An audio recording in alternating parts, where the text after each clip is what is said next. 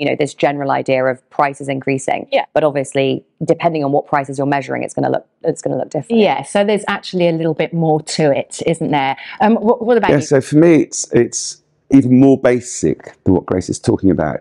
Um, it's what price increases are doing.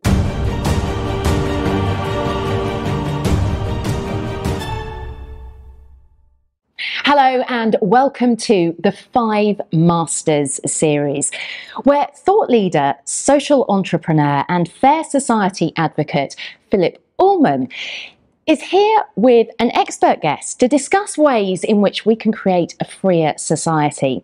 Every episode, we pick a topic. Today's happens to be inflation. And to join us, we have economist Grace Blakeley. Hello, Grace. Hello, Phillip. Lovely to have you both here. Lovely to be here. Um, can I start by asking a question? What is inflation? I think this is important because some of us just have a very basic understanding. Certainly for me, it is in terms of it's a case of the cost of things going up and that's it. But can we just get into that a little bit to really understand what it is? Sure, I'm happy to, to take that one first. Um, so, when we talk about inflation, we're talking about the rate at which prices for an, a representative basket of goods is increasing in the economy. And what that means is that the Bank of England basically collects data on the prices of the things that most people consume and aggregates that into a figure, the Consumer Price Inflation Index, um, and tells us um, the, the rate at which prices are increasing across the whole economy. Now, of course, because that is uh, calculated based on this idea of a representative basket of goods, it's supposed to reflect the increase in prices that are affecting people in terms of their disposable incomes. Um, uh, so yeah, you know, it's it's the consumer price index. It's really about about those sorts of prices. It's not saying you know all prices across the whole economy, the rate at which they're all going up. Um, so when you have the CPI, you have the CPI that can be with housing costs or without housing costs. Um, so that's another important factor to take into account. One thing that it doesn't really measure, um, and I'm sure we'll get into this, is the rate at which asset prices are increasing across the whole economy. So there's another thing to consider there, which is consumer price inflation is one thing, asset price inflation is another thing. Um, and that's you know the rate at which uh, housing, um, you know, financial assets, those sorts of things are increasing. Um, and at times you can have low rates of consumer price inflation and high rates of asset price inflation, and vice versa.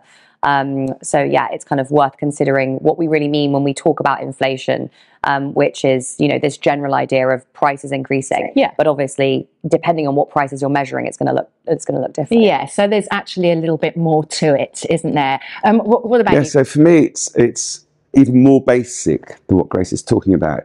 Um, it's what price increases are doing in terms of extracting money from people that need to put food on the table. That's what it's about. Fundamentally, um, if prices increase, you can't buy the food that you need if those prices uh, rise too much.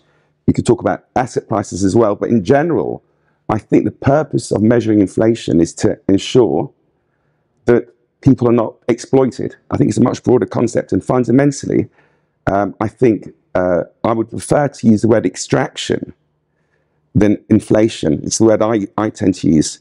Um, it's funny, i i in my biblical studies, um, the words um, for, for extraction is actually the same word as the word for inflation. And it's the same word for the word for interest rates, or whether it's an interest rate increase or it's a price increase, it's taking money out of um, the hands of people that need uh, to, to, to feed their children. To, to, and I think that's what it's about. And we've lost connection with that. And so the idea is to measure, to make sure that, that people um, are able to provide for, for, their, for their needs and for the needs of their dependents. Um, and I don't think it's working at all. I think that the measures that we use are ridiculously complicated. You talked about how it's measured. There's so many different measures. Does the layperson, Grace, really understand what is being measured and- how it works? Do you think it, it means anything to the, the layperson? I don't think that the average person does really have an intimate understanding of what inflation is. Why would they? Because in fact, a lot of people actually in the media don't have a good understanding of what inflation is. There's been a lot of, um, I think there was an article I can't a, a while ago that I saw circulating on Twitter that said something like inflation has gone down you're going to see prices fall. And of course, that's not true because inflation is the rate of the increase in prices. So when inflation starts to fall, it means prices are still rising, but at a, a lower rate. Right. So if inflation was at 3%, it means prices are rising at 3%, you know, year on year. If it goes down to 1%, it means prices are rising 1% year on year. Um, so yeah, you know, prices don't fall unless you get deflation, which is uh, a, a very different thing and something that economists worry about. You know, perhaps not just as much, but in certain time periods have worried about just as much as inflation. Um, so yeah, the other thing to point out as well, based on, on what you were just saying, is that you shouldn't look as, at inflation as an isolated variable. So when central banks become obsessed with the idea of tackling inflation and they don't think about inflation in the wider economic context, it can be damaging because, of course, you need to be looking at inflation relative to things like wage rises, for example. Um, if you have um, you know inflation rising a lot quicker than wages, then you're eroding people's purchasing power. Basically, you're they're basically having a pay cut in real terms. Um, so that's a big problem. And again, you know, depends upon things like bargaining power in the economy. Do unions have the capacity to go to employers on behalf of workers and say, we want a wage increase in line with inflation? Or, as the case may be, as we're seeing today, do they not? And then you see those wages getting eroded. Yeah. I mean, we actually need inflation? And I think I know where you're coming from Phillip. But it, it does beg the question because if it's always about prices rising, well, does it work? Do we need it? Well, I'm strongly of the opinion that prices shouldn't rise. Uh, take, for example, crazy increase in energy prices that happened, when was it, a year and a, uh, year and a half ago, on the back of uh, the Ukraine war, uh, where companies were massively inflating prices because the market allowed them to do it. Um, and they did, there were no changes of costs. So these energy companies had massive windfalls, and poor people couldn't feed their kids. Now, that to me simply says the market does not work. And, and this myth that we have that leave it to the market um, and the market will get it right, I just don't think works. So I, I, think you're completely right. In the world that, that I think we should live in, I, th- I think inflation should be zero. I think, but it but it needs to be measured because what it's not. You see, uh, we have to hold our, our leaders to account. But if no one understands the measure, the layman can't hold leadership to account. Therefore, you haven't really got a democracy that's working because if the, the, the average uh, member of the public doesn't understand how inflation is measured, and, and therefore they can't vote because they don't really understand. All they know is they go to the shops, and so, I'm sure if you ask the average person, how, how much do you think your food bill has increased? Absolutely. And it's, you it's look at the basket number. and you think, well, it's it, more than it was last week. What do you think the number week? is based on your food bill? What, what would you guess in the last year? What do you think it's increased by?